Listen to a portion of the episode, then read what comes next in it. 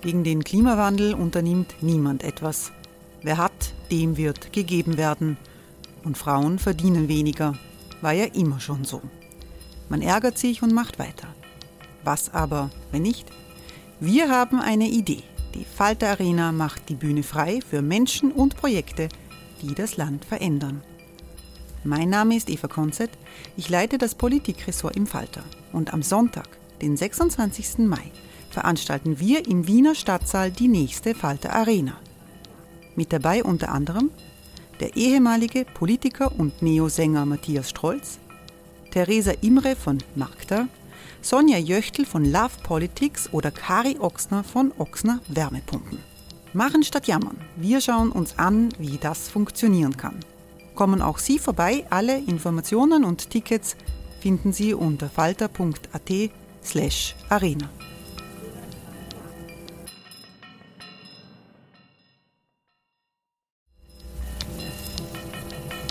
Falter-Podcasts werden durch Werbung unterstützt. Das hilft bei der Finanzierung unseres journalistischen Angebots.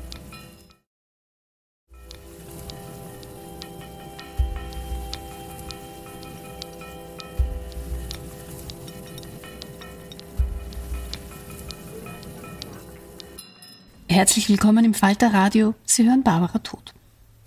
Andrei Kurkov ist einer der bekanntesten intellektuellen Stimmen der Ukraine. Der Schriftsteller war am Donnerstag, dem 23. März, bei einer Benefizlesung in Wien zu Gast. Es war ein einmaliger Abend.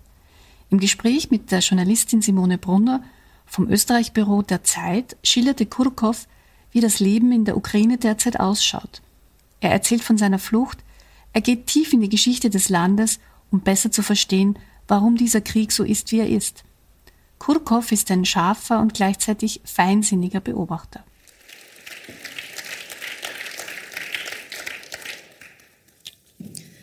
Ja, guten Abend. Guten Abend. Heute ähm, an diesem 24. März 2022. Es war heute, genau vor vier Wochen, um 5 Uhr früh, als das russische Militär die Ukraine offen angegriffen hat. Es ist ein großer Krieg von allen Seiten, von Osten, von Norden und vom Süden. Ein offener Angriffskrieg, Anders als der verdeckte Krieg, den Russland schon seit 2014 im Donbass gegen die Ukraine führt. Vier Wochen gibt es diesen Krieg schon. Es ist ein schrecklicher Krieg äh, mit schrecklichen Bildern, schrecklichen Botschaften und schrecklichen Nachrichten, ähm, die uns jeden Tag erreichen und das aus dem zweitgrößten Land Europas im Herzen des europäischen Kontinents und ein Krieg, bei dem kein Ende in Aussicht ist und dessen Folgen für die Ukraine, aber auch für den gesamten Kontinent und auch für uns wohl noch überhaupt nicht abzusehen sind. Heute ist Andrei Kurkov bei uns. Ähm, er braucht, glaube ich, keiner großen Vorstellung. Ähm, er ist ein Starautor in der Ukraine und auch darüber hinaus einer der wichtigsten osteuropäischen oder äh, gesamt, also europäischen Autoren überhaupt. Ähm, außerdem ist er der Vorsitzende des ukrainischen Pen Clubs. Seine Bücher sind ein Welterfolg wie Picknick auf dem Eis, das in viele Sprachen übersetzt wurde. Und seine Romane sind surreale, oft auch witzige Schilderungen aus dem postsowjetischen Leben oder dem sowjetischen Leben. Ähm, aber korrigieren Sie mich, ähm, sie sind die Texte sind in den letzten Jahren doch auch immer ernster und vielleicht auch etwas schwerer geworden, was vielleicht auch daran liegen mag, dass sie sich auch sehr intensiv mit den Ereignissen in der Ukraine beschäftigt haben. Sein letztes Buch Graue Bienen ist 2019 auf Deutsch im Diogenes Verlag erschienen. Darin geht es eben auch um einen, den Krieg, den es in der Ukraine ja schon seit 2014 gibt und der bei uns schon eigentlich vergessen wurde. Darüber werden wir später auch noch sprechen. Weitere Bücher von ihm sind etwa Kartografie der Freiheit, ähm, erschienen im Heimon Verlag, ähm, Die Welt des Herrn Bigford, auch im Heimon Verlag erschienen, oder das ukrainische Tagebuch mit Schilderungen, also Tagebucheintragungen von der Zeit des Maidan.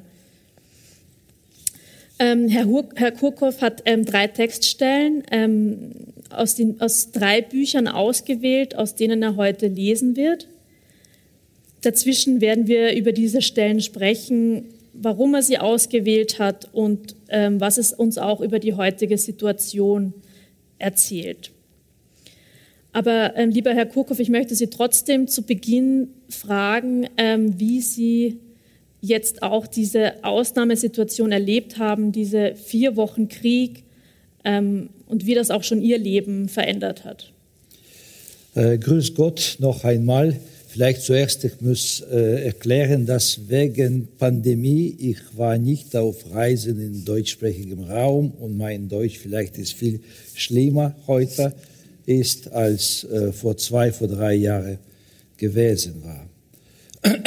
ja, am 24. Februar äh, unsere Kinder, drei Kinder, Tochter Gabriele, die wohnt in London und zwei Söhne, die wohnen mit uns, waren für langes Wochenende in Lemberg, in Lviv. Und ich und meine Frau Elisabeth waren in Kiew und um 5 Uhr morgens, wir waren von Explosionen erwacht. Und das war schon die Antwort auf äh, diese Frage, ob kommt der Krieg nach Ukraine aus Russland oder nicht. Und ich eigentlich vor zwei Wochen noch äh, äh, dachte, dass äh, es wird ein Krieg geben, aber vielleicht äh, kein totaler Krieg, sondern eine Eskalation in Donbass. Äh, Putin wird versuchen, diese separatistischen Republiken größer zu machen. Ja, das, das war natürlich ja falsche Gedanke, weil Hass äh, vor Ukraine äh, war sehr stark in Putins Kopf und, und ich sprach schon vorher, dass äh, Ukraine ist kein Staat, kein Land, hat keine Recht, äh, unabhängig zu sein und äh, Russen und Ukraine, Ukrainer sind ein Volk. zuerst er sagte vor ein paar Monaten, dass die sind Brüder Völker und dann das war ein Volk und das äh, ein Volk, russisches Teil dieses Volkes, hat ukrainisches Teil dieses Volkes angegriffen. Und äh, unglaublich ist, dass äh, der Grund offizielle, den äh, äh, Putin benutzt hat, war, dass er will äh, Ukrainer denazifizieren und russischsprachige Bevölkerung zu verteidigen. Ich denke, Sie verstehen alle, dass äh, russischsprachige Bevölkerung in Ukraine hauptsächlich im Osten und Süden wohnen, wo eigentlich die Mehrheit, die Mehrheit der Zivilopfer gibt es jetzt. Und die praktisch Mehrheit dieser Leute, die sind getötet, Zivilisten, äh, sind russischsprachige oder ethnische Russe wie ich, aber auch ethnische Griechen, weil Mariupol ist praktisch eine alte griechische Stadt und äh, natürlich ja ganz viele ukrainischsprachige Bewohner von Tschernigiv, äh, Sumy und äh, andere Städte. Man weiß nicht genau, wie viele äh, Zivilisten getötet sind. Wir, offiziell, wir, wir haben 117 heute Kinder äh, von russischer Armee ermordet. Unoffiziell es gibt 600 oder 700, weil in Mariupol man sucht nicht die Leiche der Leute, die Familien, äh, in Ruinen der Häuser, die sind zerstört. Aber äh, zurück zu unserer Geschichte. Äh, am zweiten Tag, eigentlich am ersten Tag, die, den, am Morgen des äh, äh, Krieges, äh, nach zwei Stunden vielleicht, wir wollten mit meiner Frau sehen, wo die, äh, äh, dieser Schutzraum gibt in der Nähe. Es gab ganz viele äh, äh, Richtung gezeigt auf äh, Hauswände, ja, aber vorher, wie kontrollierte das nicht und einfach, wir haben gehört, dass in, in einem alten Gebäude in ein, gibt es einen Keller, das kann als Schutzraum benutzt sein. Und wir, wir haben besucht in ein paar solche Keller, die waren ganz schmutzig und nicht wirklich vorbereitet, obwohl äh, Herr Klitschko sagte, dass es gibt äh, oder es gab 5000 äh, Schutz, äh, Bombenschutzräume in mhm. Ukraine und dazu natürlich ja alle U-Bahn-Stationen. Äh, und äh, Mehrheit dieser Schutzräume waren in solcher Zeit äh, im Fall des Krieges mit NATO gebaut. Mhm. Äh, und ja, ich glaube, dass ganz viele Leute bis heute übernachten in diese äh, Schutzräume und äh, auf äh, U-Bahn-Plattformen in Kiew. in Kharkiv, Dichter Sergei Jadan hat einen großen Konzert auf U-Bahn-Plattform gegeben vor zwei Tagen für 1500 Leute aus Kharkiv. Ja, aber auf jeden Fall am zweiten Tag, wir hatten entschieden, äh, nach äh, Westen zu fahren, zu unserem Landhaus. Das, das befindet sich äh, 90 Kilometer von Kiew entfernt. Und wir hatten unterwegs auch unsere Freundin mit ihrem Sohn äh, abgeholt, ja. Und äh, diese Distanz, diese Reise äh, dauerte viereinhalb Stunden, weil alle versuchten, die Stadt zu verlassen. Und als wir waren zurück, äh, nicht zurück, zum, äh, nach Lazarevka gekommen, äh, das Dorf, wo wir haben ein Landhaus, äh, dann ich hatte einen Anruf bekommen von meinem Freund, der sagte, dass eigentlich in diese Richtung kommt jetzt äh, Kolonne der russische Panzer aus mhm. Weißrussland. Und äh, ja, äh, und dann wir wollten weiterfahren und äh, die nächste Reise bis äh, Lemberg 420 Kilometer dauerte äh, 22, Stu 22 Stunden. Wow. Ja, und äh, wir, wir, äh, wir müssten eigentlich für zwei Stunden, ich, ich schlaf, weil ich war zu müde zu fahren. Aber dann, wir hatten am nächsten Morgen, wir hatten unsere Kinder gefunden und, und seinen Freunden und sie wollten nicht in Lemberg bleiben und äh, wir müssten auch unsere Tochter Gabriele nach äh, London zurückschicken. Das war schon unmöglich. Es gab keine Flugzeuge mhm. in Ukraine. Und äh, dank meinen Freunden und äh, wir brauchten noch zwei Tage bis äh, Transkarpatien zu fahren und dann haben wir geschafft, Gabriele mit einem Bus nach Slowakei zu schicken und ich kaufte ihr ein Ticket online und dann zwei Tage später, sie war schon in London und eigentlich, sie kommt jetzt zurück mhm. in sieben Tagen, uns zu besuchen. Das ist eine lustige und, mhm. und nicht sehr lustige Geschichte, ja. Aber auf jeden Fall, äh, wir wohnen jetzt schon in vierter Wohnung, mhm. kleine Wohnung, äh, ein Schlafzimmer und ein äh, kleines Zimmer und äh, äh, und in, in, dieser Wohnung schon, wir, wir, hatten ganz viele Gäste, weil die, die Frau, die hat uns äh, den Schlüssel gegeben. Äh, wir haben äh, sie nie kennengelernt vorher.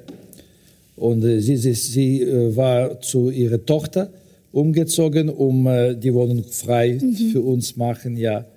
Und dort bleiben wir und meine Söhne helfen Flüchtlinge und manchmal wenn etwas passiert und jemand kann nicht äh, die Grenze überqueren, dann äh, diese Leute übernachten bei uns auf, im, im, Flur. Und wir hatten schon verschiedene Leute äh, in dieser Wohnung, ohne äh, die Frau zu, zu sagen. sie, sie, sie, ruft uns auch nicht. Mhm. So, das ist jetzt unsere Normalität. So in Transkarpatien, das ist noch weniger gefährlich, obwohl wir haben manchmal vier, fünfmal Sirenen pro Nacht und fünf, siebenmal pro Tag. Aber äh, diese Gegend zwischen Berigovo und Uschgorod war noch nicht von Raketen getroffen. Aber es gab ganz viele Leute verhaftet, die versuchten, aus Slowakei und Ungarn nach Ukraine zu kommen mit Waffen, einige mit russischen Pässe.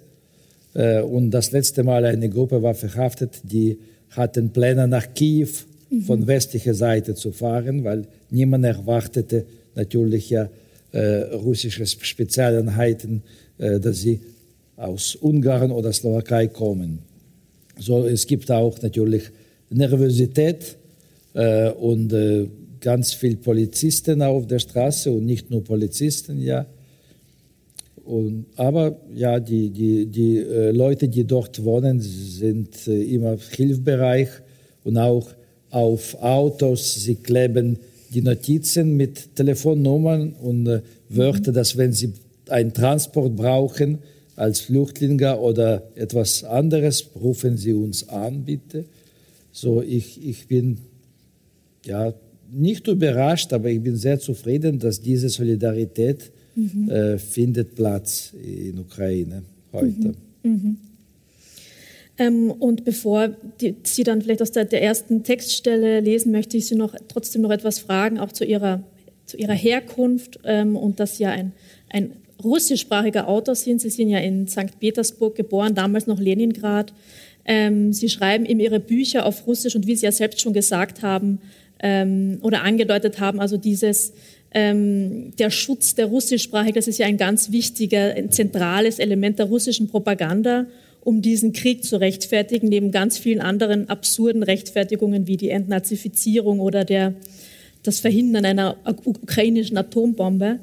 Ähm, also nach, und Sie haben einmal in einem Interview gesagt, auf die Frage, ob Sie eigentlich ein Russe sind oder ein Ukrainer, haben Sie gesagt, ich, meine Muttersprache ist Russisch, aber ich bin ein politischer Ukrainer. Also etwas, was es ja nach der Putin-Propaganda gar nicht geben könnte. Also was bedeutet das für Sie, ein politischer Ukrainer zu sein und welche Rolle spielt da die Sprache und verändert sich Ihre ich bin, Einstellung ich, ich zur bin Sprache? einfach Ukrainer, ich bin ukrainischer Staatsbürger und früher, ich, ich, ich müsste vielmal erklären, auch Russen erklären, mhm. dass ich bin keine Russe. Ja, ich bin ethnischer Russe, wie äh, vielleicht von sieben bis zehn Millionen Ukrainer es gibt ethnische Russen, ja.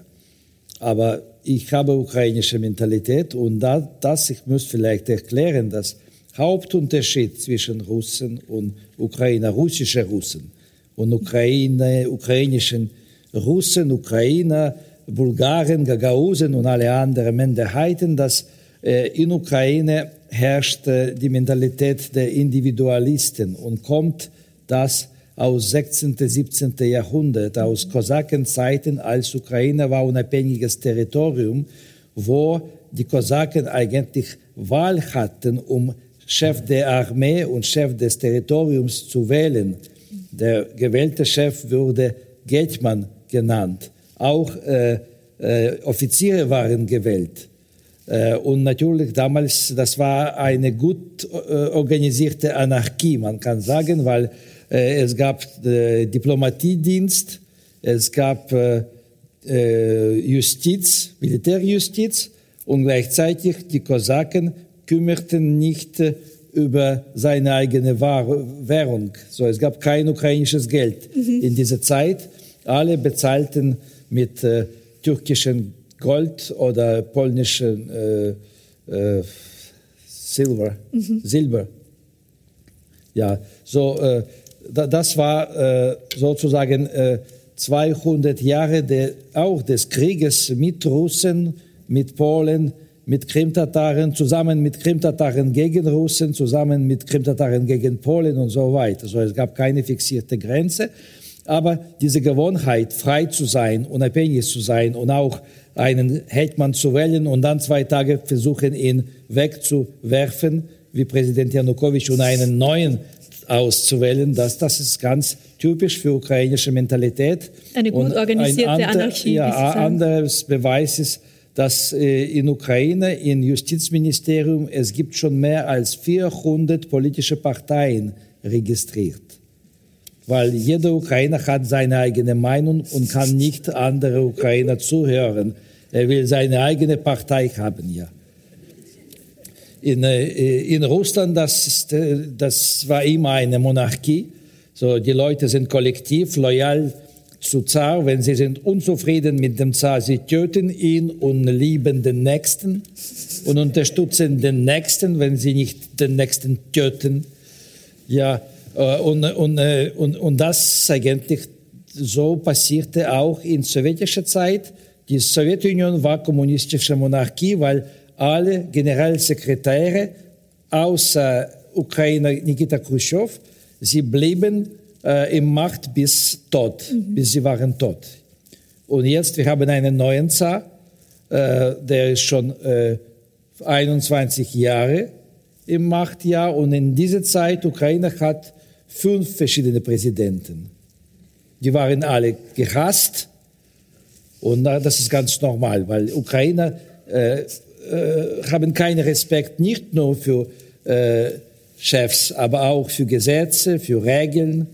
Und das ändert sich langsam. Das ändert mit neuer Generation die Leute, die waren nach sowjetischer Zeit geboren und sie sind ganz europäisch und haben schon Verständnis, dass man muss Steuer bezahlen und dann man, man muss wirklich gegen Korruption kämpfen.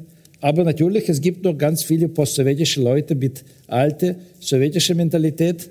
Und äh, Ukraine vor 15 Jahren vielleicht war äh, in zwei Teile äh, Mentalitätsweise geteilt, weil es gab noch Leute mit sowjetischer Mentalität, die russische Mentalität geworden nach 1991. Und es gab schon Leute aus Westukraine äh, und aus Zentralukraine mit ukrainischer Mentalität. Man konnte sehen, in Regionen, wo es gab mehr Kleinunternehmer, das bedeutete, dass dort herrscht schon ukrainische Mentalität. Natürlich Donbass, das war ein Großindustriegebiet äh, von Lokalmafia kontrolliert und Lokaloligarchen. Äh, und, äh, und dort äh, vielleicht diese sowjetische und russische Mentalität war am stärksten. Aber mit jedem Jahr die Grenze zwischen Mentalitäten bewegte sich Richtung Russland. Und äh, wäre es kein Krieg gegeben, vielleicht in 20 Jahren mit Berufspolitiker in Ukraine, man konnte eigentlich diese russische, sowjetische Mentalität zur Grenze mhm. äh, äh, schieben, schieben. Ja, und dann äh, würde schon kein Grund für einen Krieg geben. Aber das passierte nicht und natürlich ja in den letzten Jahren äh, Putin war viel älter geworden und er hatte zu viel Zeit während Pandemie in Selbstisolation und äh, sein Traum, ein neues Sowjetunion wieder zu bauen, äh, war sein Plan geworden, ja. Und äh, neues russische Imperium oder neues äh, Sowjetunion ohne Ukraine ist äh, unmöglich, weil Ukraine bedeutet zu viel historisch. Kiew ist zweimal älter als Moskau. Äh, Kiew ist 1530 oder 40 Jahre alt Moskau ist 875 Jahre alt. Moskau war von Kiewer Prinz Juri Dolgoruki gebaut. Der ist in Kiew begraben. Und natürlich ja. Äh, aber Sie haben das ja auch angesprochen, diese sowjetische Mentalität, und das ist vielleicht ein guter, guter Übergang zu, zu der ersten ja, Textstelle, und, die Sie. Und ich habe das Gefühl, dass Ukraine jetzt kämpft nicht mit Russland. Mhm. Ukraine kämpft mit Sowjetunion. Mhm. Weil äh, USSR will zurück. Mhm. Und eigentlich Putin hat diese Nostalgie, sowjetische Nostalgie sehr stark in Russland mhm. äh, unterstützt, aber nicht nur in Russland. Äh, in Donbass, das war speziell mhm. unterstützt und äh, ein von äh, populärsten Fernsehkanäle, die waren in Donbass viel gesehen, heißt Nostalgie. Mhm. Es ist ein russisches Fernsehkanal, wo auch alte schwarz und weiße sowjetische TV-Sendungen sind gezeigt und alte sowjetische Filme. Und natürlich ja in alte sowjetische Filme, alle sowjetische Leute sind positiv und wunderbar und das Leben ist leicht und billig und alles ist so schön. So, man braucht nur eine Flasche Wodka, um dorthin zu fahren in seine Gedanken. Und deshalb vielleicht werde ich aus diesem Buch Die Welt des Herrn Bigford äh, zwei Kapitel vorlesen. Äh, das Buch ich schrieb äh, seit 1984 bis 1989. Das war schon im letzten Jahrhundert.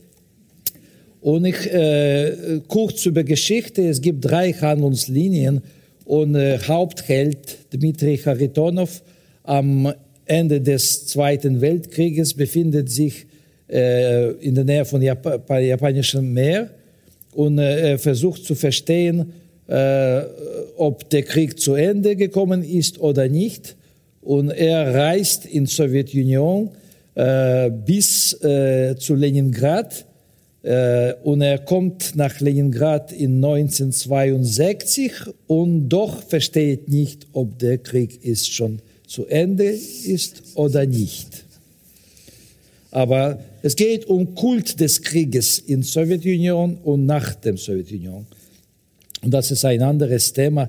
Ich glaube, in den letzten Jahren das äh, Kult des Sieges der sowjetischen Leute war noch äh, mehr äh, bemerkbar in, äh, in äh, Russland. Und Russland hat begonnen, äh, dieses Kult nach alle Länder zu exportieren, wo ehemalige sowjetische Leute oder russische Emigranten wohnen. Und sie haben sozusagen Kreativität gezeigt und äh, äh jedes Jahr am 9. Mai, bald noch einmal, sie organisieren in ganzer Welt diese äh, Marsche, Parade mit äh, äh Porträts, mit Fotos der alten sowjetischen Soldaten. Und, äh, und äh, Russland versuchte auch solche Sachen in Ukraine zu organisieren. Mhm. In Donbass, das funktionierte gut. In Kiew, das war ein, man kann sagen, das war, das, das war nicht viel äh, Glück äh, für, für Russland. Und dann in 2014, ich sagte, dass wir können das machen, aber mit Gesichtern der Leute, die waren auf Maidan von äh, Scharfschütze geschossen. Die himmlische Hundertschaft, ja. die sogenannte. Ja.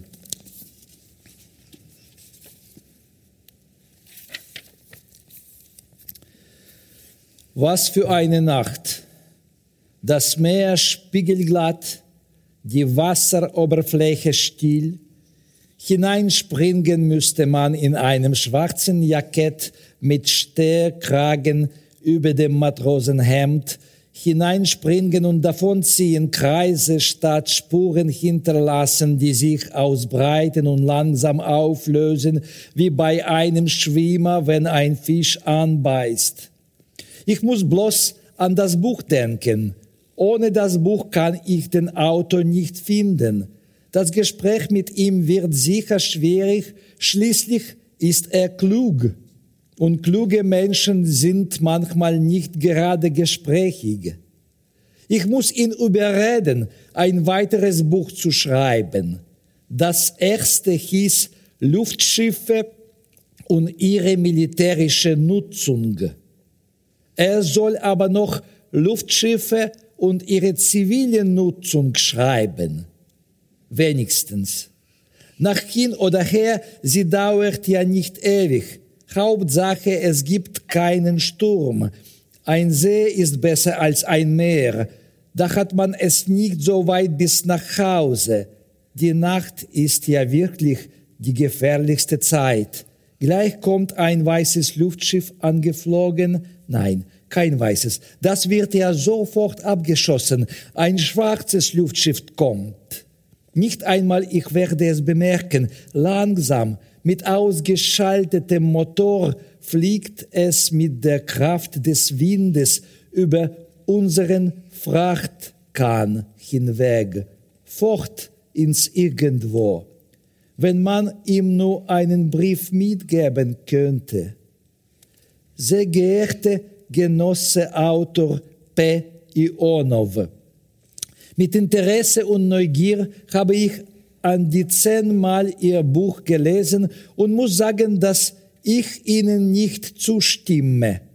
Natürlich hat ein Luftschiff in Kriegszeiten ausschließlich militärische Aufgaben, aber wir alle hoffen doch auf friedliche Zeiten und unter diesem Blickwinkel denke ich, dass Sie Unrecht haben. Ich würde Ihnen keine Vorwürfe machen, wenn Sie das Buch in diesem oder im vergangenen Jahr geschrieben hätten. Aber das Buch stammt aus dem Jahr 1933.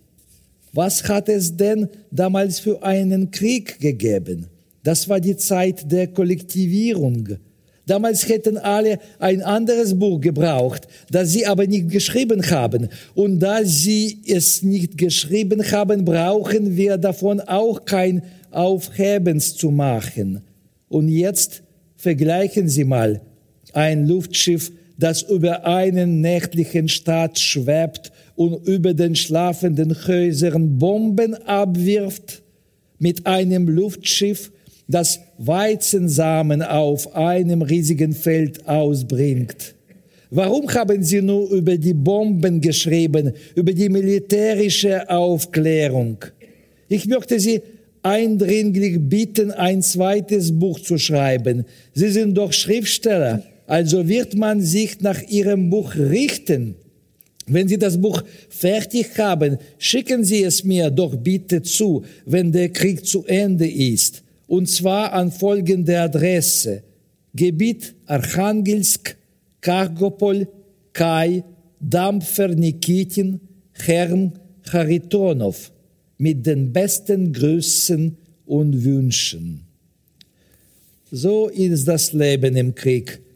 Eile mit Weile, ein klarer Horizont, die Funkverbindung wurde schon vor den, der ersten Tor abgeschaltet, nur der Sendemast steht noch.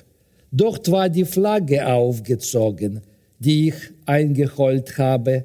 Jetzt bin ich der Fahnenträger. Nach drei Tagen ohne Schlaf dämmerte Charitonov weg. Der Obermatrose Grizak mochte Gott ihm keine Gnade erweisen, konnte seinem Landsmann die Aufkündigung der Gefolgschaft und die Befehlsschwer Befehlsverweigerung nicht verzeihen. Irgendwie hatte Grizak sogar recht. Wo hatte man je einen Soldaten mit einem roten Bart oder überhaupt mit einem Bart gesehen? Grizak hatte ihn jeden Tag vor Augen und das hatte ihn dermaßen aus dem inneren Gleichgewicht gebracht, dass er sich nicht mehr als Kommandeur fühlte.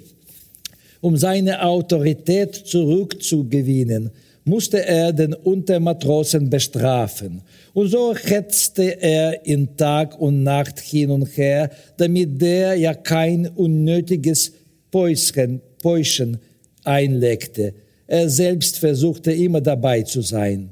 Er saß am Heck neben Charitonov und schaute auf den morgendlichen Horizont. Ab und zu nickte Fyodor ein. Als ihm die Augen gerade wieder einmal zu fallen wollten, entdeckte er am Horizont einen schwarzen Punkt. Grizak riss sich zusammen, öffnete die Augen, holte das Fernglas aus seiner Feldtasche und hob es an die müden Augen. Der Punkt war ein Schiff, auf dem es von Hitlerfaschisten nur so wimmelte. Charitonov, schrie Grizak aus Leibeskräften. Hol eine Kiste mit Granaten aus der Kajüte. Schwankend verschwand der Rothaarige unter Deck. Er brachte die Kiste und fragte, wozu? Ein feindlicher Angriff. Ziehe die Flagge um Sendemast auf. Halt, zieh sie nicht auf. Oder doch? Charitonov hörte sich geduldig alles bis zum Ende an und führte den Befehl aus. Jetzt sah auch er die kleine Schaluppe mit einem Dutzend deutscher Matrosen, die mühsam Rudern auf sie zu hielten. Wie ein feindlicher Angriff sah das nicht aus, zumal sie, als sie auf etwa 300 Meter herangekommen waren, etwas riefen und mit den Armen fuchtelten. Ich glaube, sie ergeben sich, sagte der Obermatrose frohlockend. Die Deutschen ruderten weiter, einer hielt ein Sturmgewehr hoch, an dessen Lauf ein weißer Lappen hing. Eins, zwei, drei, Grizak zählte die Deutschen. Acht Raten und kein einziger Offizier. Wir kapitulieren, rief ein deutscher heiser. Das ist gut, sagte der Obermatrose und nickte. Als die Deutschen bis auf zehn Meter herangekommen waren, ließen sie die Ruder sinken und schauten die zwei sowjetischen Matrosen in gespannter Erwartung an. Der eine schien ihnen weder Kultur noch Moral zu besitzen, während sie, der zweite, der glatt rasiert war und eine MP am Riemen hielt, nicht weiter beunruhigte. Die Deutschen beratschlagen, schlagten halblaut und warfen von, vor den Augen von Grizak und Charitonov ihre Sturmgewehre ins Wasser. Grizak hockte sich vor der die Kiste mit den Granaten und beobachtete mit zusammengekniffenen Augen die Feinde, die unbedingt gefangen genommen werden wollten. Wir müssen was zurückrufen, rufen. Charitonov drehte sich zu seinem Kommandeur um. Nicht nötig, unterbrach ihn Grizak. Ihre Heimat wird es uns danken. Er tastete nach einer Granate, riss routiniert den Abzieh Abziehring ab und warf sie direkt in das andere Boot. Leg dich hin, rief er und warf sich aufs Deck. Charitonov ließ sich mit dem Gesicht zu Boden fallen. Die Detonation schleuderte Wasser, Holz und Menschen in die Luft. Neben Charitonovs Kopf klirrte ein Splitter, der auf das Metalldeck schlug. Charitonov öffnete die Augen und sah, dass es kein Splitter war. Vor ihm lag ein von der Explosion abgetrennter Finger mit einem Ehering. Der Rothaarige kniff die Augen zusammen und spürte gleich darauf einen bitteren Geschmack in der Kehle.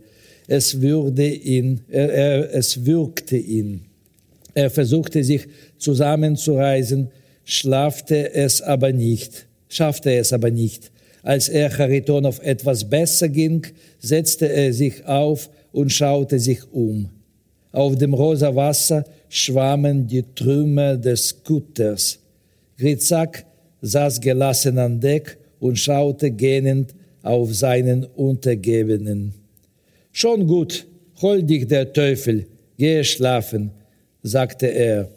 Und warum hast du sie? fragte Charitonov stockend, ohne Grizak anzusehen. Wegen der Gerechtigkeit.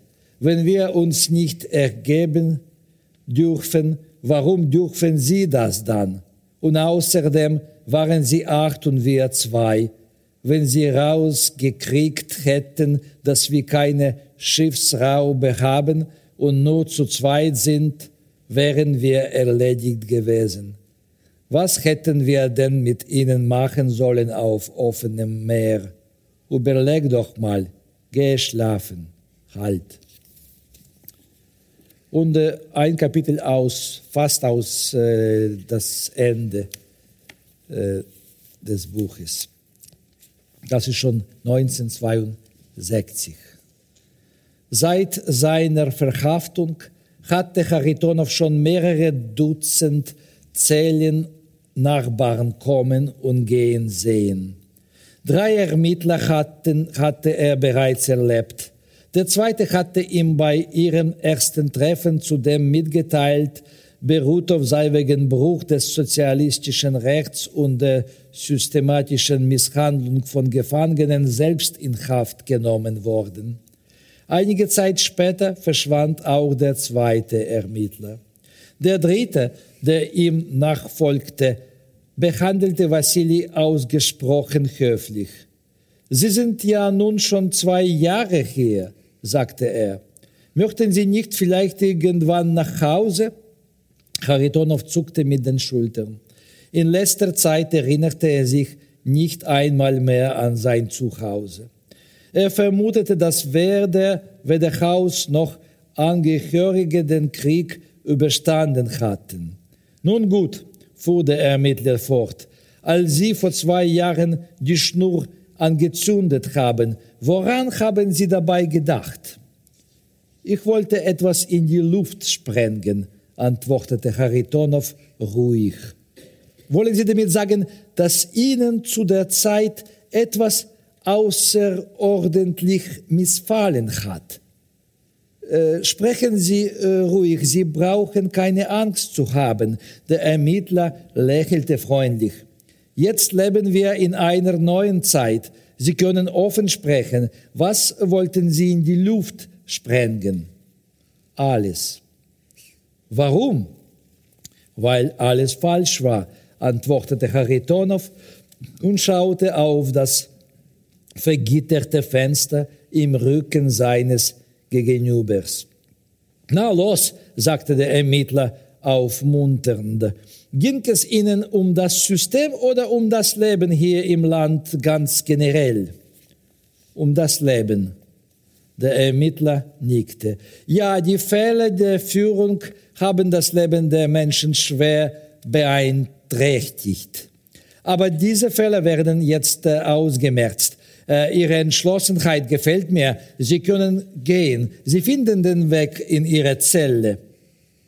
Der Inhaftierte schaute ihn verblüfft an, lief rückwärts zur Tür, trat in den Korridor und kehrte langsam auf der eingeprägten Route in seine Zelle zurück. Ein ehemaliger Mitbewohner mit Spitzname Subilo Meißel kam ihm entgegen. Hallo Spion, rief er freudig. Na, lassen Sie dich auch ohne Bewachung rumlaufen. Charitonov nickte zurückhaltend. Als er in seine Zelle zurückgekehrt war, wunderte er sich, dass das Schloss fehlte. Er legte sich auf seine Pritsche und schlummerte ein. Es wurde warm und Charitonov hörte die Wellen brausend ein Ufer überspülten.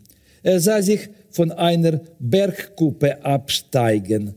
Er kannte das Reck seines alten Kahns, des Selbstfahrgeschützes, das zwischen den Felsen gestrandet war. Die Dynamitkästen lagen über das ganze Ufer verstreut. Er stieg weiter ab, durchlief einen mit Farn überwucherten Hohlweg und bemerkte plötzlich, dass er auf einem Pfad entlang wanderte. Ein komisches Gefühl beschlich Charitonov und er beschleunigte seinen Schritt, weil er glaubte, er würde gleich auf Fjodor Grizak stoßen, den Obermatrosen, der kurz nachdem der Sturm das Schiff an Land getrieben hatte, auf seinem Landgang verschollen war. Der Pfad führte Charitonov auf den letzten Hügel, von dem aus das ganze Ufer wie auf einer Handfläche vor ihm ausgebreitet lag. Hier blieb der Wanderer stehen und schaute nach unten. Er sah einen Mann, der mit selbstgebauten Kufen zwei Dynamitkisten über den Sand zog. Der bärtige, verwilderte Mann trug ein Bauernhemd aus Walkstoff und eben solche Hosen. Hey, rief ihm Wassili zu, wo willst du damit hin? Der Mann hielt inne, drehte sich verwundert um und deutete mit der Hand nach vorn. Charitonov rannte zu ihm hin und blieb schwer atmend, die Hand aufs Herz gepresst, stehen. Was willst du damit? fragte er. Ich baue ein Haus, antwortete der und musterte ihn misstrauisch. Ein Haus? Der Mann nickte. Zeig mal, bat Charitonov. Komm mit, sagte der und drückte Wassili das Ende eines dicken, aus Wurzeln geflochtenen Seils in die Hand. Hilf mir ziehen. Nach vorn gebeugt liefen sie am Ufer entlang und spürten das ihnen auf Kufen nachgleitende Gewicht. Da wären wir, sagte der Mann und richtete seinen Rücken auf, als sie auf einem kleinen Sandhügel angelangt waren. Hier wird das Haus stehen. Charitonov ließ das Strickende fallen, rieb die rot aufgelaufenen Handflächen gegeneinander und machte einige Schritte nach vorn. Vor ihm lag eine flache quadratische Grube, aus der aus Dynamitblöcken akkurat aufgeschichtete Wände mit nach außen zeigenden Zündschnüren ragten, weswegen das zukünftige Gebäude wie ein quadratischer Igel aussah. Die Wände waren bereits anderthalb Meter hoch. Daneben lag blaue Lehm, der gleich, gleiche der die Ritzen zwischen den Dynamitblöcken füllte. Und? fragte der Mann und schaute stolz auf sein Bauerwerk. Charitonov nickte schweigend. Verstehst du was vom Bauen? wollte der Mann wissen. Ja, antwortete der Wanderer. Was stehst du dann herum? Hilfst mir, das Haus wird groß genug für zwei. Wassili ging zu den Kufen, zog sie näher an den quadratischen Platz heran und wollte die grauen Blöcke abladen und zu einer Wand aufrichten, aufrichten. Dann besann er sich, schaute den Mal an und sagte, aber das kann explodieren. Macht nichts, antwortete er. Explodieren kann alles, auch die Erde hier. Die Menschen pfeifen drauf, sie leben trotzdem. Charitonov fand die Worte irgendwie logisch und machte sich an die Arbeit. Dankeschön.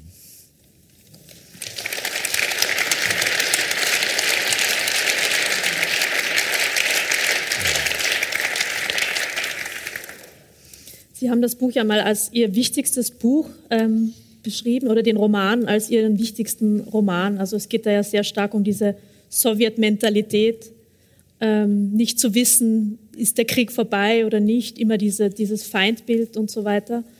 Ähm, es ist vielleicht auch naheliegend, diese Parallelen, die das jetzt zur Gegenwart hat. Oder warum haben Sie diese Textstelle ausgewählt? Ja, ich glaube, dass die sowjetischen Leute waren immer für Krieg bereit. Sie waren bereit gemacht von Regierung, von äh, kommunistischer Partei. Und äh, sie wussten, wer will Sowjetunion zu vernichten. Natürlich NATO-Länder und Amerika. Und jetzt äh, das Gleiche passiert in Russland.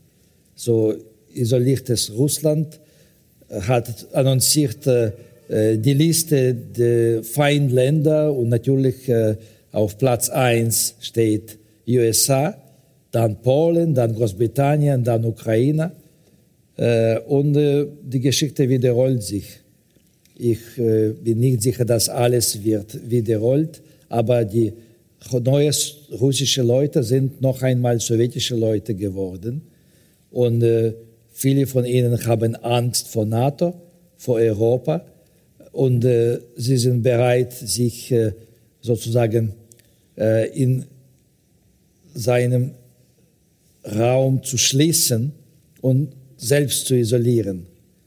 Aber gleichzeitig sie sind bereit, auch andere Nachbarländer zu, äh, anzugreifen.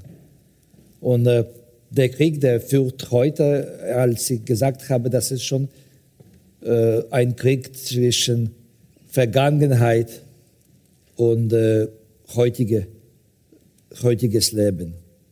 Und in diesem Sinn natürlich ja heutige Ukraine auch äh, vertrete Zukunft.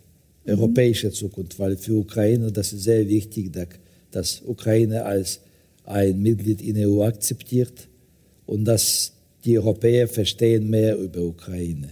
Mhm. Die, Ukraine, die Europäer wissen sehr viel über Russland, wissen sehr viel über sowjetische Zeiten, ja aber wissen sehr wenig über heutige Ukraine und natürliche ukrainische Geschichte sind nicht bekannt. Mhm. Äh, zweiter Grund für, für dieses Krieg ist das, weil Ukraine akzeptiert nicht russische Version der ukrainischen Geschichte. Das ist auch äh, sehr wichtig für Putin. Aber nicht nur für Putin, weil vielleicht äh, wissen Sie nicht, dass Sowjetunion hat äh, äh finnische äh, Schulbücher mhm. für Geschichte bis 91 kontrolliert. So die finnischen Verlage müssten äh, zukünftige Lehrbücher an äh, so, so, sowjetische Gehörde zeigen äh, und zeigen, wie äh, sowjetische, sowjetisch-finnischer Krieg ist bezeichnet dort und alles anderes. Und, äh, und ich glaube, das war nicht zufällig, dass äh, vor drei, vier Monaten, äh, Putin sagt, dass wenn Ukraine will nicht äh, äh, zerstört sein, dann Ukraine muss finlandisiert Ja, das ist ja auch in, auch in Österreich ist das auch immer ein Thema. Es geht ja dann immer um die Neutralität und da wird auch Österreich als Beispiel genannt, also wie ja. Finnland äh, blockfrei ja. und so ja. weiter. So äh, sowjetische äh, Zeit ist zurück in Russland. Ein Parteisystem, ein Generalsekretär, der ist auch Zar, aber ohne kommunistische Ideologie, weil das Geld passt nicht zu Kommunisten. Und als Sie, Sie haben das ja erwähnt, Sie haben das Buch ja in den 80er Jahren geschrieben. Also hätten Sie sich gedacht, dass das noch einmal im Jahr 2022 so aktuell wird? Nie. Niemals im Leben. Eigentlich, ich dachte, das ist äh, ja ein, ein, eine, ein Buch über Geschichte, sowjetische Geschichte, über Vergangenheit. Ich glaube eigentlich, dass jedes Buch, das heute geschrieben ist oder veröffentlicht, morgen gehört schon Geschichte. Leider, das ist falsch. Das, das war meine falsche Vorstellung. Vorstellung. Mhm. Aber Sie haben das ja auch schon angesprochen, aber die Ukraine hat sich dann doch sehr anders entwickelt, ein ganz ein anderes Modell. Viele Präsidenten immer wieder mit, also ab, abgewählt nach einer Periode sehr ja. oft. Ähm, Sie haben das auch diese geschichtliche Entwicklung, diesen organisierten, also diesen organisierten Anarchismus, glaube ich, haben Sie es genannt, angesprochen in der Geschichte. Ja, ich, ich muss vielleicht noch äh, dazu sagen, dass äh, in sowjetischer Zeit russische Sprache war als Instrument gegen ukrainisches äh, Individualismus benutzt, weil mhm. mit Sprache kommt die Mentalität der Leute, die diese Sprache äh, sprechen. Und äh, alle Verbote für ukrainische Sprache im 19. Jahrhundert und später, sie haben auch etwas zu tun mit Versuchen, ukrainische Mentalität zu neutralisieren und zu, äh, zu zerstören. Ja, und jetzt äh, so Wiedergeburt der ukrainischen Sprache und Wiederverbreitung der ukrainischen Sprache auch spiegelt die Wiederverbreitung der ukrainischen Mentalität. Das heißt, dass die ukrainische Mentalität mit ukrainischer Sprache kommt zu Territorien, die waren früher von russischer Sprache und russischer sowjetischer Mentalität äh, besiegt, besiegelt, mhm. ja, okkupiert. Mhm, besetzt. Besetzt, ja. Aber das, wie geht es Ihnen dann als russischsprachiger Autor, wenn auch diese Sprache so eine wichtige Rolle spielt? Ähm, verändert sich auch jetzt irgendwie Ihr Verhältnis zur russischen Sprache durch diesen massiven Angriffskrieg oder nicht? Nee, ich, ähm, ich, sehe, wie gefährlich ist russische Sprache in Ukraine, wenn die russische Sprache ist von Moskau unterstützt. Mhm. Wenn es gibt keine Unterstützung, keine, keine Versuche, russischsprachige Leute zu verteidigen, es gibt keine Probleme für russischsprachige Leute in Ukraine. Es gibt 30, 40 Prozent der Ukrainer, die Russisch sprechen und natürlich ja ganz viele werden weitersprechen. Es gibt Intellektuelle, die haben aufgehört, auf Russisch äh, in Facebook zu schreiben oder haben die äh, äh, Sprache geändert, um äh, Gedichte nicht auf Russisch, aber jetzt auf Ukrainisch zu schreiben. Das, das Gleiche passierte mit einigen Prosaautoren, ja. Aber bis gleich haben wir hm, ja ganz viel russischsprachige oder russisch schreibende Schriftsteller ja und Intellektuelle. Und äh, ja, ich habe viele Freunde unter Ukrainischsprachigen, also wir machen viele Projekte zusammen schon seit 1992 und meine Frage, meine russische Sprache war nie in Frage, nie, nie äh, ein Problem. Ich hatte immer ganz viele Diskussionen mit Nationalisten gehabt, ja, mhm. aber das war Diskussionen, das war keine Angriffe oder also weil Sie auf Russisch schreiben oder welche ja, Diskussionen ja, gab es? Weil äh, es gab immer Leute und es gibt bis heute äh, Intellektuelle, die sagen, dass wenn du willst ukrainischen Schriftsteller sein, du musst auf Ukrainisch schreiben. Aber Krim-Tataren sind ukrainische Schriftsteller, die auf Krim-Tatarisch schreiben. Ungarische Ukrainer in Transkarpatien schreiben auf Ungarisch über Ukraine, über seine Region. Das gehört ukrainische Literatur. Und das ist schon viel mehr akzeptiert, äh, was ich sage, als vor 20 Jahren oder vor 15 Jahren. Weil damals eigentlich äh, die ukrainisch sprechende, ukrainisch schreibende Leute fühlten sich in Minderheit und äh, wirklich äh, hatten Angst, dass äh, sie werden äh, von russisch sprechige Gesellschaft und Intellektuellen so äh, zu sagen, äh, nicht angegriffen, aber einfach nicht bemerkbar. Mhm. So. Da, da, jetzt die Situation ist anders natürlich, ja. Und ukrainische Sprache entwickelt sich schnell und ukrainischsprachige Literatur ist viel dynamischer heute als russisch sprechende Literatur, weil russischsprachige äh, Literatur bleibt bei klassischen Traditionen der russischen Literatur. Und äh, ukrainischsprachige Literatur ist weit weg von sowjetischer ukrainischer Literatur, viel e-, mehr europäisch. Mhm. Und äh, auch die ukrainischsprachigen Schriftsteller, sie schreiben viel mehr aktuelle Bücher über heutige Situationen, heutige Probleme, politische Probleme, soziale äh, und alles anderes. Mhm. Ähm, gut, ähm, dann vielleicht das auch zum, zum nächsten Punkt, also zu, ähm, der, Sie haben sich auch sehr intensiv natürlich mit dem Maidan beschäftigt. Sie lebten quasi am Maidan, also Ihre Wohnung ähm, am Maidan. Ähm, das ist ja auch ein ganz zentraler, in der jüngeren Geschichte, glaube ich, ein ganz zentraler, zentrales Ereignis. Ähm, und Sie haben da ja auch ähm, damals Ihre Tagebucheinträge publiziert. Ähm, wie blicken Sie denn heute auf diese Zeit zurück? Also der Maidan begann ja als Festival oder ein sehr, ein sehr ähm, lebensfrohes, buntes Fest, würde ich sagen. Also abgesehen natürlich, also es gab schon früh auch Polizeigewalt, aber es war ja ein sehr bunter Ort, ein sehr positiver Ort und dann durch, durch ja, Polizeigewalt ist es eskaliert und dann kamen natürlich die Hauptsache, ganzen anderen äh, Ereignisse. Beide Maidanen, so Orangenrevolution mhm. und Euromaidan, zeigten, mhm. dass äh, die Ukrainer sind bereit, seine Rechte zu verteidigen mhm. und äh, wenn sie akzeptieren etwas nicht, dann sie sind bereit, äh, gegen diese Sache zu kämpfen. Ja. Und natürlich ja, beide Maidans äh, konsolidierten Nation und zeigten, dass auch Individualisten können zusammen ganz viel machen, mhm. wenn es gibt eine Gefahr für das Land oder für die Zukunft. Und was passiert heute? Das ist schon, dieser Krieg ist äh, die letzte Phase der Konsolidation der ukrainischen Nation. Mhm. Das heißt, weil jetzt alle, auch Krimin, ukrainische Kriminelle sind auf dem Front oder hatten seine Autos äh, äh, für Front gegeben. So praktisch, äh, es geht äh, um ganze Gesellschaft, äh, die kümmert sich, dass äh, Ukraine überlebt diesen Krieg und bleibt unabhängig.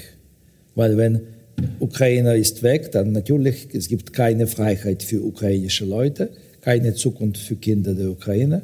Und dann halb der Bevölkerung, die Leute aus Groß, Städte werden im Ausland äh, gehen, ja, und natürlich die äh, Landsleute, also die Leute, die in äh, Dörfern wohnen, sie werden wie in sowjetischer Zeit einfach äh, unbemerkt, unbemerkbar bleiben. So, sie werden bleiben natürlich, sie werden äh, mit Landwirtschaft sich beschäftigen, ja, aber sie werden auch keine politischen Aktivitäten zeigen. Gut, aber vielleicht jetzt zu den Text, also zu den Stellen, die Sie vorlesen wollen aus dem ukrainischen Tagebuch aus der Zeit des Maidan oder der Endphase des Maidan und den ganzen Folgen, die das dann ja, die, auch noch die Geschwindigkeit des Geschehens war mhm. gleiche wie heute in der Krieg. Mhm. So, das heißt, dass wenn man will äh, auf dem Laufenden äh, sein. Man muss äh, jede Stunde Nachrichten lesen. So einmal pro Tag, das ist nicht genug. Das Gleiche war äh, während Orangene Revolution und noch äh, dynamischer war die Entwicklung des Geschehens äh, in 2013 und 2014. Und ich danke sehr äh, Heimon Verlag dass Sie waren so schnell mit diesem Buch. Mhm. Ich freue mich sehr, dass ich, Wurde ja noch 2014 ich, ich habe auch einen äh, österreichischen Verlag. Äh, nicht in Wien, aber nahezu Schweiz. Ja, in Innsbruck. Ja.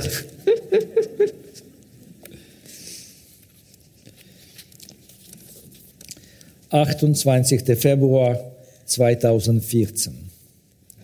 Um drei Uhr früh kamen zwölf Mitglieder der Bürgerwehr zum Eingang des Kanenko-Museums in der Tereschenkiewska Straße 17 und fingen an, mit Fäusten und Knüppeln gegen die Tür zu schlagen. Sie forderten die Security auf, zu öffnen und das Museum dem Schutz der Bürgerwehr zu unterstellen. Was die Museumswachen ab, able, ablehnten. Die Jungs von der Bürgerwehr drohten, sie würden noch etwas abwarten und dann die Tür einbrechen. Nach etwa zehn Minuten kamen zwei Wagen mit zehn Automaidanern oder anderen Vertretern des Euromaidan angefahren. Ein deftiger Wortwechsel mit den Bürgerwehrleuten folgte, die daraufhin vom Museum weggeführt wurden. Anschließend fuhren die Autos weg und einige der Männer, die mit ihnen gekommen waren, verschwanden gemeinsam mit den Leuten von der Bürgerwehr in Richtung Tolstoi-Straße. 1. März 2014. Der erste Frühlingstag, aber daran denkt niemand. Wir sind in Lazarivka gestern Abend angekommen. Der Hauptposten der Verkehrspolizei an der Ausfahrt aus Kiew war verwaist. Kein einziger Milizionär, kein Auto, die Fenster dunkel. Dabei standen noch vor rund anderthalb Wochen Dutzende mit Maschinenpistolen bewaffnete dort, hielten alle Minibusse und Vans an und durchsuchten das Gepäck. Die Zeit der Durchsuchungen ist vorbei. Jener, der alle durchleuchteten wollte, veranstaltete gestern in Rostov am Don eine Pressekonferenz. Und ganz Russland lauschte gemeinsam mit der Ukraine der unzusammenhängenden Rede des gewesenen Präsidenten, in der dieser beschränkte Mensch allen seine noch größer gewordene Beschränktheit demonstrierte mit Äußerungen wie die Ukraine ist unser strategischer Partner. Nach Moskau hat man ihn wohl deshalb nicht gelassen, um die Stadt hinterher nicht desinfizieren zu müssen. Mit seiner Anwesenheit in Russland besudelt er Putin natürlich, was dem aber gleichgültig ist. Das Wichtigste ist, indem er Janukowitsch als legitimen Präsidenten bezeichnet, kann sich Putin die Krim einverleiben, was er de facto schon längst getan hat. Gut, dass die ukrainische Regierung noch keinerlei militärische Befehle erteilt hat. Es ist eine stille, aber harte Okkupation vor den Augen der Welt. Lavrov und andere sagen, wo soll da die Okkupation sein? Welche Aggression? Und Putin erklärt, er habe lange schon Truppen einmarschieren lassen wollen, was er nun auch getan hat unter Verletzung des Völkerrechts. Und was kommt dann? Die Krim-Tataren erkennen die Regierung der autonomen Republik Krim unter Aktionov nicht an, der im besetzten Krim-Parlament ohne Quorum und in Anwesenheit von MP-Schützen in Uniformen ohne Hoch Hochheitszeichen gewählt wurde. Heute ist das Regierungsviertel im Simferopol abgeriegelt. Auf den Straßen sind Maschinenpistolen und Maschinengewehrschützen zu sehen. Es ist Vormittag 10, 20, Vormittag 10, 20 Uhr. Gerade eben wurde mitgeteilt, dass die Telefonverbindungen auf die Krim wiederhergestellt sind. Aber sämtliche ukrainischen Militärflugplätze sind besetzt. Am Abend gingen wir ohne die Kinder zu Luda und Andrei Maistruk zum Tee. Sie seien fern. Eine Sitzung des russischen Föderationsrats, der einstimmig für einen Truppeneinmarsch in der Ukraine stimmte, zur Normalisierung der politischen Lage. Lisa hat beinahe geweint. Meine eigene Stimmung sank bis auf die Tiefe des Marianengrabens. Ich bat die Maistrux, umzuschalten oder den Fernsehen auszumachen. Sonst käme es zum Gehirnstillstand und anschließend zum Herzstillstand. Man muss einen Hut in der Ukraine herumgehen lassen und so viel Geld sammeln, wie nötig ist, um sich von Putin freizukaufen, schlug Andrei Maistruk vor. Eine gute Idee, aber er braucht nicht nur Geld, er braucht alles. Deshalb wird er bei der Ukraine nicht Halt machen. Danke.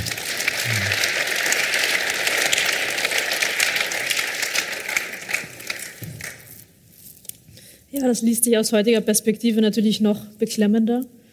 Ähm, was, was ich mir immer denke, also auch bei dieser Maidan-Bewegung und jetzt ähm, mit den Bildern, die wir heute sehen aus der Ukraine, diesen wirklich erbitterten Widerstand, den es da gibt, also gegen die Besatzung und gegen, die, gegen das russische Militär. Ähm, also es ist, auf dem Maidan gab es ja auch diesen erbitterten Widerstand. Natürlich war das eine andere Dimension, also gegen die Sicherheitskräfte, gegen die Polizei, aber auch eine, ein sehr hohes Maß an Selbstorganisation der Menschen, ähm, wie wir es auch heute wieder sehen. Also diese Bilder, also mit den Molotow-Cocktails, die da gemischt wurden auf dem Maidan und die auch jetzt wieder gemacht werden, ähm, ist das Land irgendwie wieder in diesem Maidan-Modus? Oder ist das auch irgendwie Nein, das, erklärt das ist kein Maidan-Modus. Ich Mhm. glaube, der Maidan ist vorbei und äh, Intellektuelle hatten ganz viel gesprochen, ob der dritte Maidan möglich oder nicht. Und äh, ich sagte auch, dass es wird kein dritter Maidan geben. Es kann Krieg geben, aber kein Maidan. Und Krieg ist äh, schon seit 2014 in Ukraine. Und was wir heute haben, das ist äh, Fortsetzung dieses Krieges. Das ist eigentlich äh, Phase Nummer zwei und äh, die kritische Phase mhm. Der Veränderungen und äh, das ist eigentlich Kampf für Unabhängigkeit, eine, ein wahrer Krieg über Unabhängigkeit äh, von Ukraine, weil ganze diese Zeit, alle diese Zeit, 30 Jahre, äh, Putin glaubte nicht, dass Ukraine unabhängig ist. Und er glaubte nicht, dass Ukraine ist ein Land. Und er sagte das äh, vielmal auch vor dem Krieg, vor dem Beginn des Krieges. Ja. In seinem Essay unter anderem, in dem er ja, ja gesagt hat, das ja. ist ein, ein Volk. Ja. Glauben Sie, hat sich getäuscht? Also natürlich hat er sich getäuscht, ähm, aber den Widerstand einfach, den es denn gibt, unterschätzt? Ja, ich glaube, dass ganz viele Leute in der Ukraine wüssten, dass äh, der Krieg kommt. Mhm. Aber Präsident Zelensky und andere Regierungsleute immer am jeden Tag sagten, dass es wird keinen Krieg geben. Äh, und äh, endlich, äh, ich kenne ganz viele Donbass-Krieg-Veteranen und äh, mit ihnen auch, ich sprach vor dem Krieg, auch einen Monat vor dem Krieg, zwei Monate, und sie sagten, dass sie vorbereiten sich dass Krieg kommt.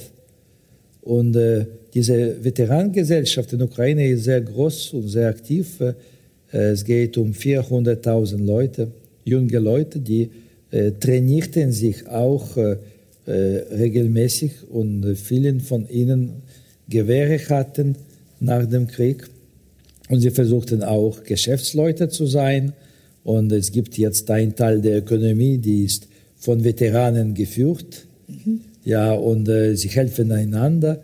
Und das war interessant, weil die äh, Kriminelle hatte Angst, eigentlich Veteranens äh, Geschäfte zu, anzugreifen, weil das war so gefährlich. So, diese Leute sind jetzt im Osten, im Süden kämpfen mit, gegen russische Armee zusammen mit ukrainischer Armee. Mhm. Ähm, mh, aber vielleicht noch mal einmal ähm, zu 2014, also zu den zu damals und zu heute. Ähm, was ein großer Unterschied ist, glaube ich, also zu damals ist, dass jetzt auch ähm, der Diskurs ein ganz anderer ist, der im Westen geführt wird über die Ukraine. Das liegt natürlich auch daran, glaube ich, dass jetzt dieser Angriffskrieg so monströs ist und so klar ist, ja. Weil, weil, weil früher äh, äh, alles sah wie innere Probleme in Ukraine. Das, das, das Russland sagte, dass Russland genau. hat nichts damit zu tun, obwohl russische Armee beteiligte sich schon in Ilovaisk und mhm. im Donbass generell. Und äh, die russische Artilleriekadetten äh, trainierten in Donbass äh, und äh, schossen in ukrainische Armee äh, alle diese acht Jahre. Ja. Aber jetzt es geht um einen wahren Krieg zwischen zwei Ländern oder mehr.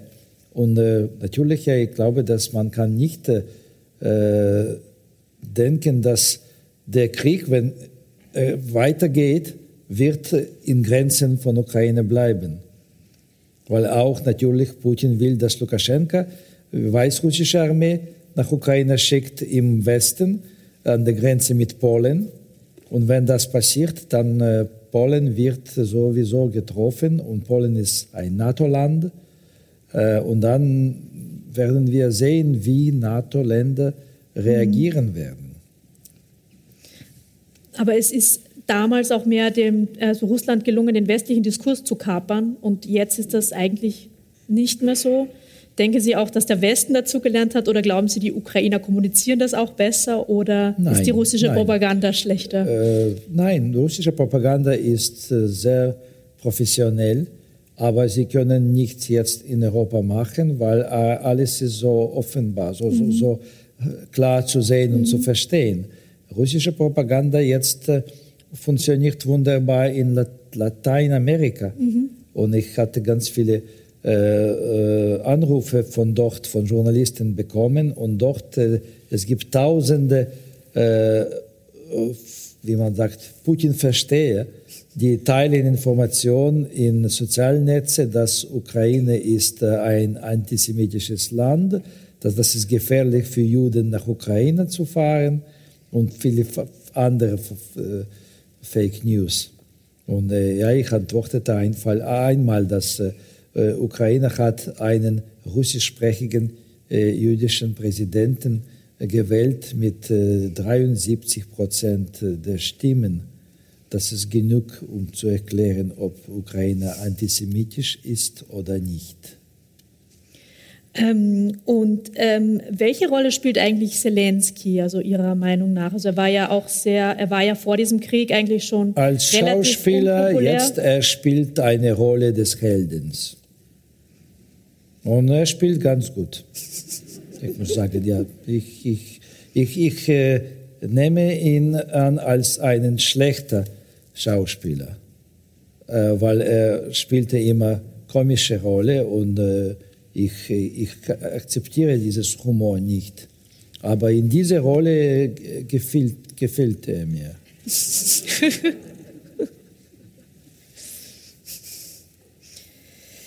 Gut. Ähm, Sie haben noch ein Buch mitgebracht, ähm, Ihr aktuellstes Buch. Ja. Ähm, da geht es ja um den Krieg, den es ja schon gab im Donbass, ähm, wo Russland ja einen mehr schlecht als recht verdeckten Krieg geführt hat. Aber es wurde auch im, im Westen oft gesprochen von einem Bürgerkrieg, also fälschlicherweise. Ähm, Sie haben das ja auch schon jetzt an, natürlich also angedeutet oder angesprochen. Also das ist ja jetzt doch eine Fortsetzung dieses Krieges, oder? Dieser, dieser neue Krieg. Eigentlich ich hatte keine Pläne, diesen Roman zu schreiben. Und als ich angefragt war, ob ich schreibe schon etwas über den Krieg, ich sagte, ich werde vielleicht äh, zehn Jahre nach dem nach Ende des Krieges mhm. etwas schreiben und auch nicht sicher. Aber was passierte, dass nach 2014, nach März, äh, plötzlich es gab sehr viele Autos in Kiew mit Donetsk und Lugansk Kennzeichen. Und dann, wir hatten zuerst Geschäftsleute äh, aus Donbass, die sind nach Kiew umgezogen, dann einfache Leute gekommen sind in, in schlechte, alte Autos oder ohne Autos. Und ich äh, hatte begonnen, ganz oft äh, diese Leute in verschiedene äh, Partys treffen, ja. Und äh, einmal, ich sprach mit einem äh, ja, Kaffeebesitzer, der ist aus Donetsk nach Kiew umgezogen und er sagte mir, dass äh, einmal pro Monat er fährt in, in seinem Auto bis praktisch Frontlinie zu einem Dorf, wo gibt es sieben Familien, die geblieben sind dort.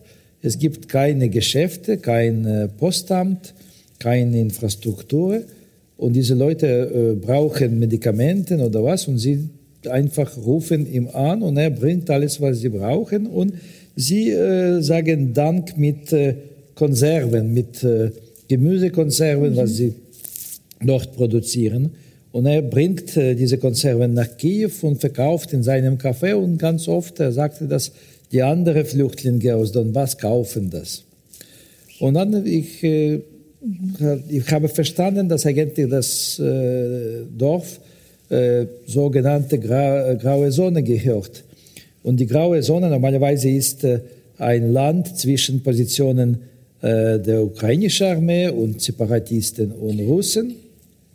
Und manchmal diese graue Zone ist sehr dünn, 30, 80 Meter, manchmal sehr äh, breit, so 800 Meter oder zwei Kilometer.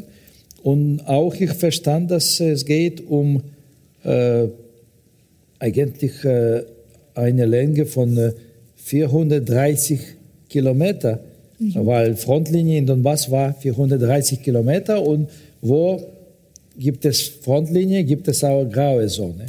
Und ich äh, habe äh, über diese Leute, die dort geblieben, zu denken begonnen, weil ich wusste, dass es gibt viele fast leere Dörfer und Städte und Stadtteile von Avdiivka, das ist eine industrielle Stadt und ein Stadtteil von dieser Avdiivka ist auch in graue Zone.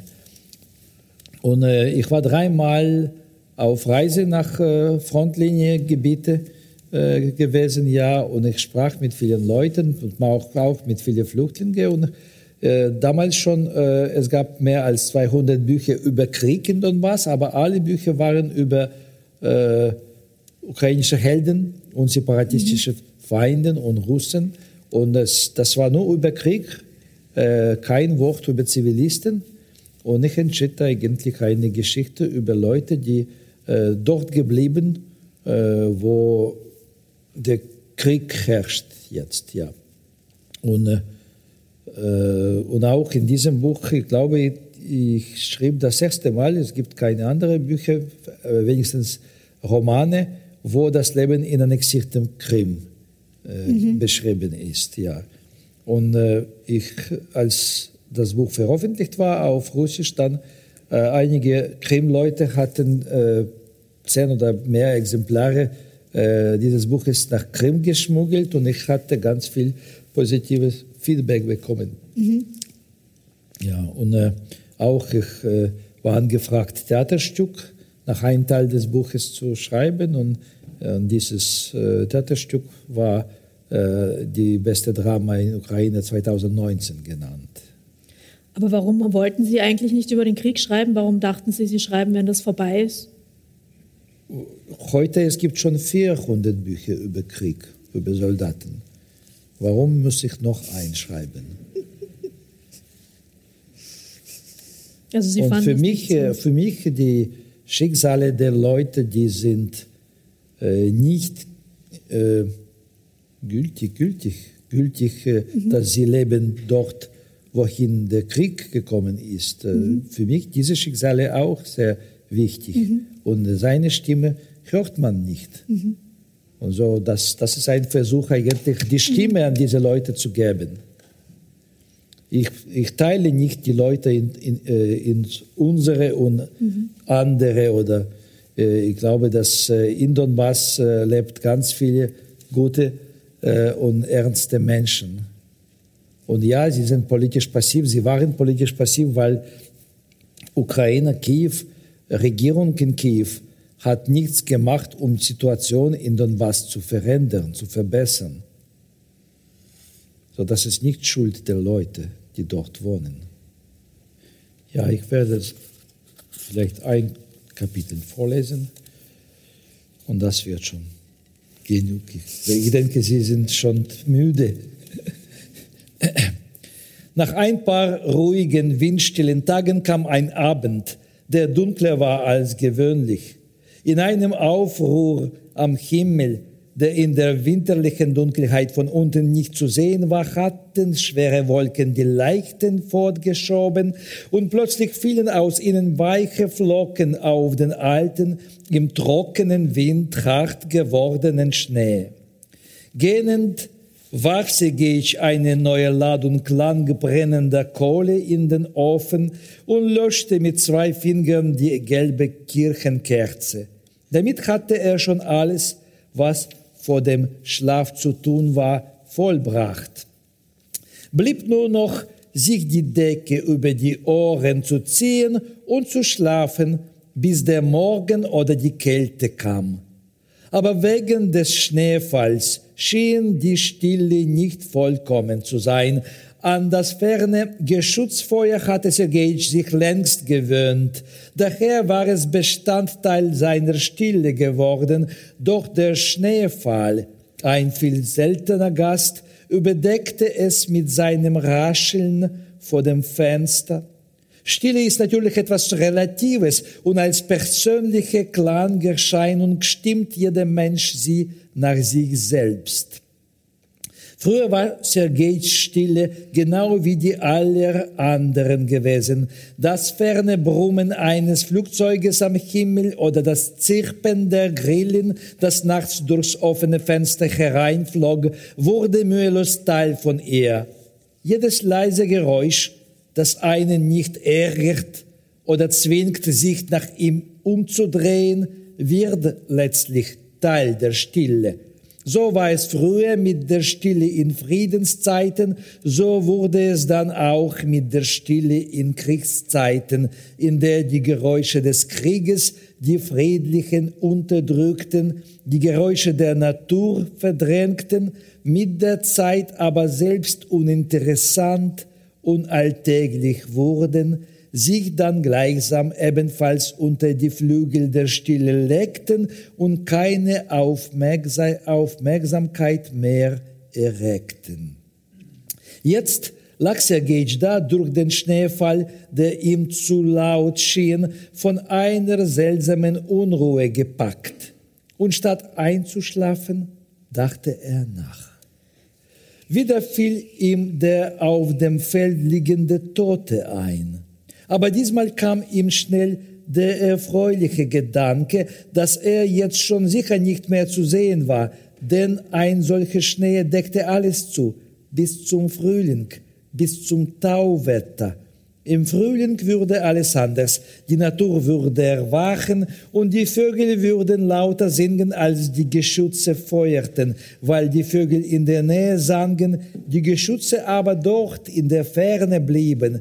Nur manchmal würden die Artilleristen aus unbegreiflichem Grund, vielleicht weil sie betrunken oder müde waren, ein, zwei Geschosse zufällig auf ihr Dorf, auf Malaya Starogradivka abfeuern. Einmal im Monat, nicht öfter. Die Geschosse würden dorthin fallen, wo es schon kein Leben mehr gab, auf den Friedhof oder den Kirchenvorhof oder das seit langem leer und ohne Fenster dastehende Gebäude des alten Kolchosebüros. Er aber würde, wenn der Krieg weiterging, das Dorf Paschka überlassen und seine Bienen, alle sechs Stöcke, dorthin bringen, wo kein Krieg war wo es auf den Feldern keine Explosionskrater, sondern Blumen oder Buchweizen gab, wo man unbeschwert und furchtlos durch den Wald, das Feld, die Dorfstraße gehen konnte, wo viele Menschen waren und einem das Leben allein wegen ihrer Menge und ihrer Sorglosigkeit wärmer vorkam, auch wenn sie einen im Vorübergehen nicht anlächelten. Die Gedanken an seine Bienen versetzten Sergej in friedliche Stimmung und brachten den Schlaf schon näher. Er dachte an jenen Tag, der in seinem Herzen und seiner Erinnerung einen besonderen Platz einnahm. Als ihm zum ersten Mal der Herr des Donbass und beinahe des ganzen Landes sein ehemaliger Gouverneur besucht hatte, ein Mensch, der in jeder Hinsicht verständig und vertrauenerweckend gewesen war wie ein alter Abakus. Er kam in einem Jeep mit zwei Leibwächtern. Das Leben war damals ganz anders, ruhig. Bis zur Stille des Krieges waren es noch zehn Jahre oder mehr. Die Nachbarn kamen herausgelaufen und sahen neidisch und neugierig zu, wie der Hühne von einem Mann durch Sergejs Tor trat und ihm mit seiner Riesenpranke die Hand schüttelte. Vielleicht hörten auch manche, wie er damals fragte, Du bist also Sergei Sergejitsch, bei dir kann man ein Nickerchen auf Bienen machen. Hast du dir das selbst ausgedacht? Nein, die Idee ist von einem anderen. Ich habe es in der Imkerzeitung gesehen. Aber den Liegeplatz habe ich selbst gemacht, hatte Sergej ihm damals geantwortet. Na dann zeig mal, hatte der Gast mit seiner tiefen Stimme und ernstem, aber freundlichem Lächeln gesagt. Sergej führte ihn in den Garten, wo sechs Bienenstöcke paarweise mit den Rücken aneinander standen. Darauf lagen ein Holzbrett und eine dünne, mit Stroh gefüllte Matratze. Soll ich die Schuhe ausziehen? fragte sein Gast. Sergej sah auf die Schuhe und erstarrte ungläubig. Sie liefen spitz zu, waren äußerst präzise geformt und schilderten Perlmuttfarben wie in einer Pfütze schwimmendes Benzin im hellen Sonnenlicht. Nur war das Perlmutt edler als die Benzinmuster.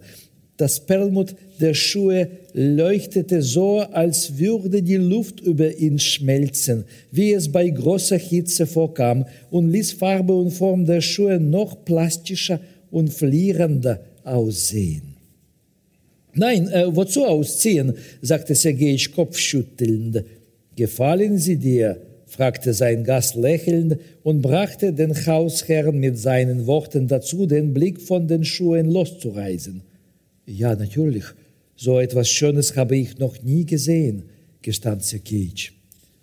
Was für eine Schuhgröße hast du? erkundigte sich unerwartet der Gouverneur. Äh, 42. Der Gast nickte und trat zu der mittleren Kiste, unter der ein hölzerner Hocker als Stufe stand. Er stieg hinauf und setzte sich behutsam auf die dünne Matratze. Er legte sich auf die rechte Seite, streckte vorsichtig die Beine aus und sah Sergej kindisch wie ein Schüler den strengen Lehrer an. Besser auf den Rücken oder auf den Bauch? fragte er. Auf dem Rücken ist es besser, riet Sergej ihm. Mehr Berührungsfläche zwischen Körper und Bienenstöcken. Du kannst gehen, ich schlafe ein Weilchen.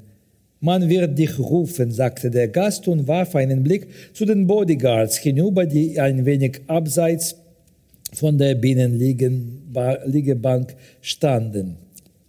Einer von ihnen nickte zum Zeichen, dass er verstanden hat. Sergej kehrte ins Haus zurück und schaltete den Fernseher ein. Damals gab es Strom. Er versuchte sich abzulenken, aber konnte sich in Gedanken von dem hohen Gast und seinen Schuhen nicht losreißen. Etwas ließ ihm keine Ruhe, wenn nur die Füße der Bienenstöcke unter dem Gewicht des auf ihnen liegenden Riesen nicht einknickten.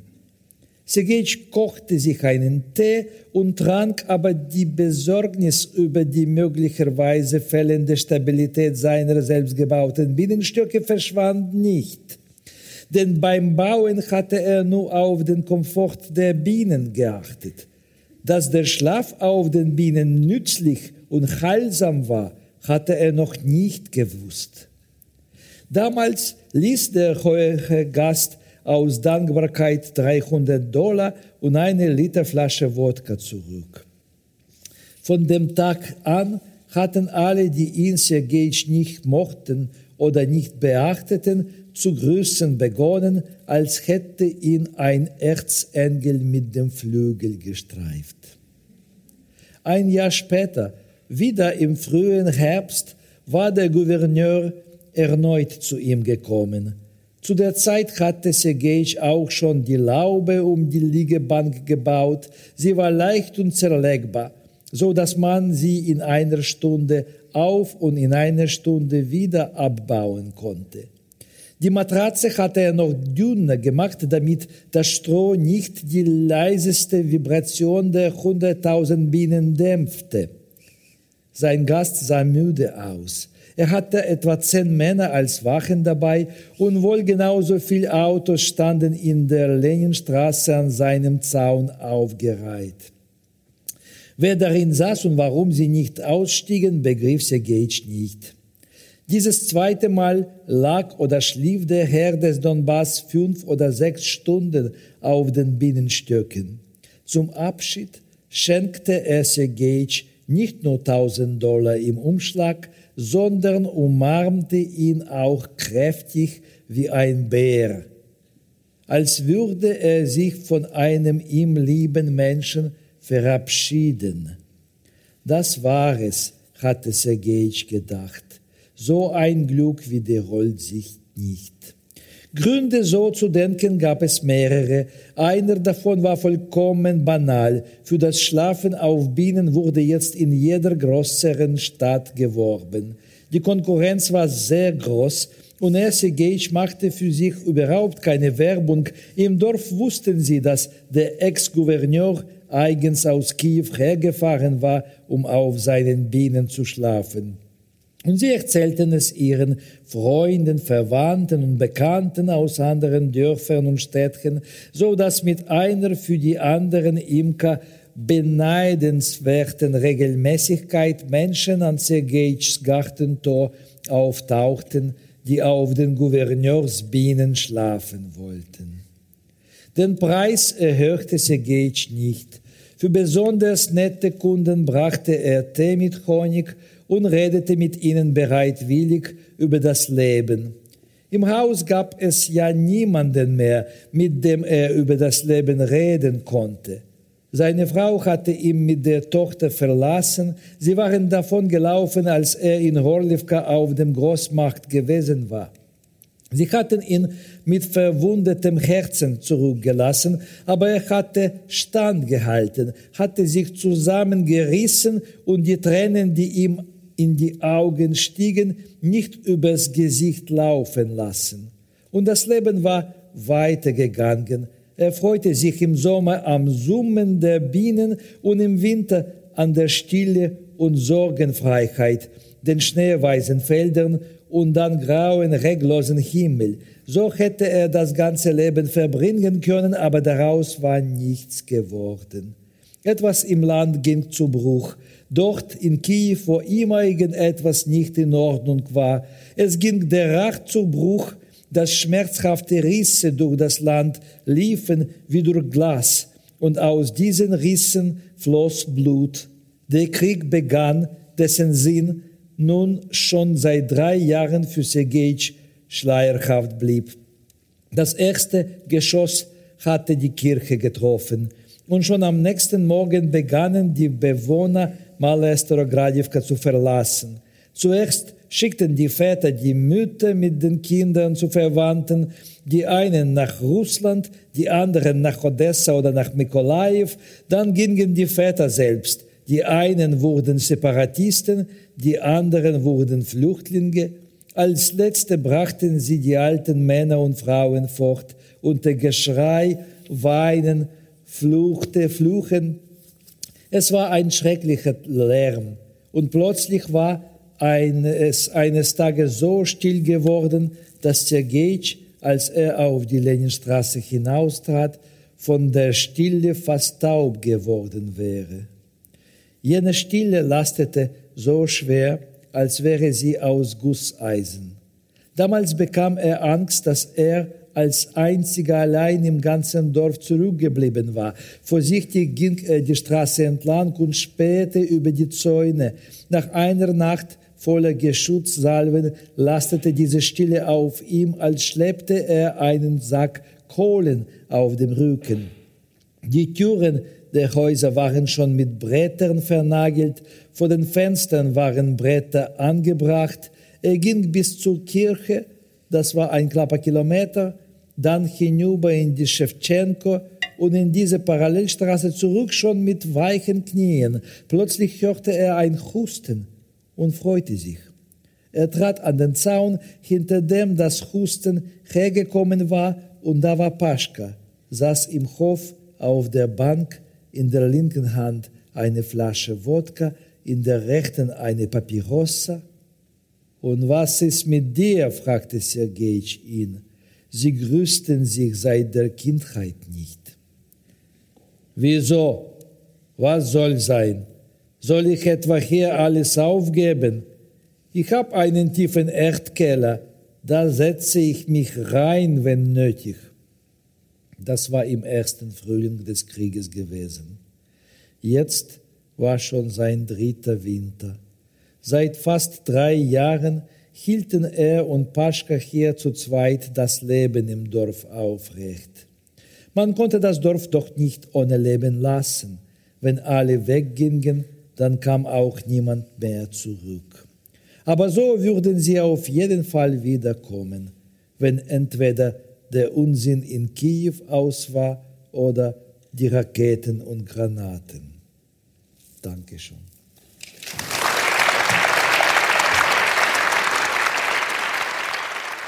Sie hörten eine Lesung und ein Gespräch mit dem ukrainischen Schriftsteller Andrei Kurkov vom 23. März 2022 aus dem Casino am Schwarzenbergplatz.